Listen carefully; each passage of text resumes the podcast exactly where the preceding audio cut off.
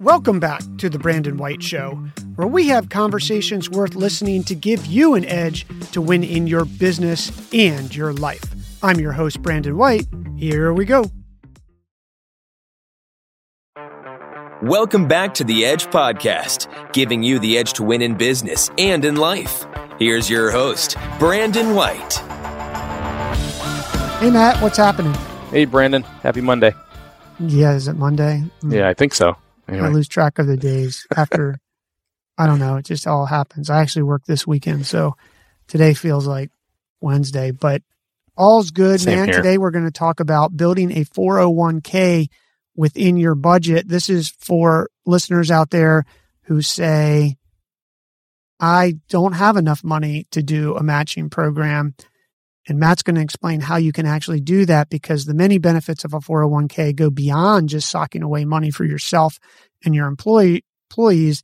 There's also retention and in this day and age, Matt, I mean, basically yeah. everyone has a 401k plan. So the fact that you don't have a 401k plan in a tight labor market or any labor market is going to be problematic. So why don't you lay some knowledge on us today about yeah. how to build one within your budget? you said it. You hit it right on the nail here. It's it's really um, becoming more of a necessity for businesses of all sizes um, to have a 401k. And if, I, I truly believe a 401k. There, there's so many options out there to have something, and just the deferral part of it for the employees to get above a six thousand dollar IRA is is huge you know people want to save more. They're, they're it's people are becoming more aware of how how much how important it is. Um, where you need to start saving your own money because you can't rely on really anybody else but yourself. So, so I've been getting a lot of these conversations uh, about, you know, we want to implement something. Uh, we have an employee that we really need to bring on board, but they, you know, they had they had a 401k, they don't know where to move it um, we need to build something so we can get this person on board and we need to do it fast and and and really there there's a lot of different ways to do this there's some you know easy easy turnkey ways but really the best way is to implement uh, it, it's really a traditional 401k and, and i said this in the last episode traditional meaning basic you know tr- for irs code 401k basically to where you can um, build this, it's kind of an a blank canvas is really what a traditional 401k is. And the idea is how do we get the match into a, an affordable range for you? Um, because the administration costs are nominal, right? You're, it's 100 to $200 a month is what you're going to pay for administration with a group plan, for a group plan for a small business. Obviously, if you have several hundred employees, that's a whole nother top, topic where it's probably going to be a little bit more because there's a, a, a per cost for employee, but the match can be the daunting part. And that's what everyone's kind of afraid of because they're looking at their payroll and then they come back and say, oh, geez, how much do I need to match uh, these people, these people's 401k contributions? So there's a couple things that we need to look at. One is what does the owner want to do? What are you trying to do as the business owner? And that's always question number one that I have um, with business owners and employers, and and the reason is is because everything is backed into that point uh, once you get to there. So um, if the owner wants to max out, more often than not, we're going to look at a safe harbor because those those bypass those annual tests that we've always talked about. But usually, if the priority is recruiting and retention, we're not going to look at it because budget is probably the number one concern and how do we keep those employees involved uh, and, and how we keep them um, how do we keep that carrot basically dangling out there for them and a traditional 4k is where you can mold your matching and your vesting schedule to almost anything you want um, build it around your budget build it around a vesting schedule to where we want these employees to stay for several years and not leave the company and we don't want to lose all those all those funds to go along with them so a lot of times, you know, here here's a good example where we had a uh, uh, someone we were speaking to. Many people in this actually, this is a good example to where the the match was number one priority. How do we keep that to a one to two percent range at the very maximum? uh, but also keep the employees around because a safe harbor is going to be on average somewhere between three to four percent. That's really what a safe harbor match is going to be.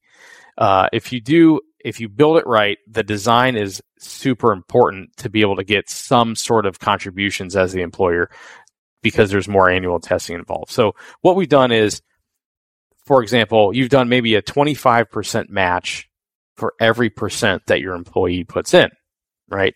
So if you're going to do a 6%, let's say we build it on the 6% base, where if the employee is going to put in 6% of their own salary, you're going to put in 25% of each one of those percentage points. So that gives you a 1.5% uh, match on your on your so the worst case scenario if every employee that's eligible on your payroll let's say it's $100000 per month payroll right?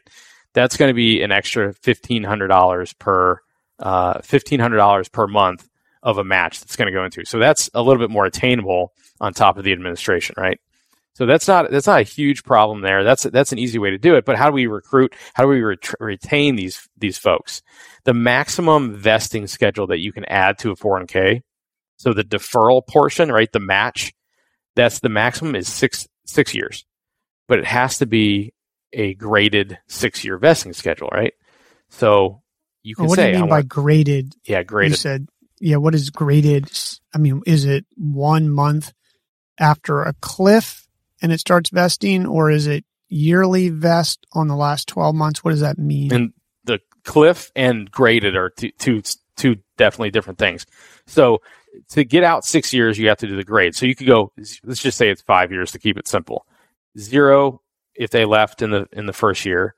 Then if they left in the second year, then they could take 20% of your match with them and then so on and so forth. So that's kind of the, I call that the default vesting schedule that we produce just because it's easier for everyone to, to calculate for the employees. It's pretty standard amongst you know large corporations too. Um, or you could do a three year cliff, meaning zero all the way up until year three, then it's 100%.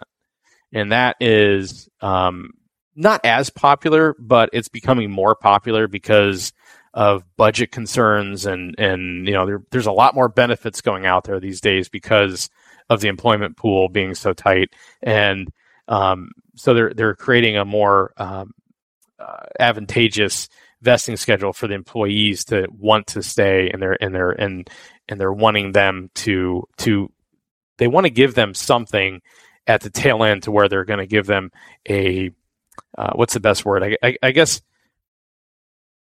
I lost my train of thought on that, so maybe we have to cut that. Oh, they like you're gonna, you're not you're giving them a bonus effectively. It's you're, not you're basically not yeah. a bonus, but it's a it's an additional large scale perk.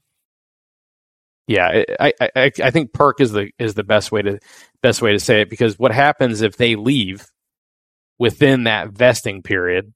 So let's say they leave and they half of it goes back, half of it they take with them, and half of it goes back to you. It's going to go into your your forfeiture account and then you can reuse that for other employees and so on and so forth. So um, that's that's the way to not only keep your budget low on the cash flow part of it. So how much are we putting into these employees' uh, 401k account?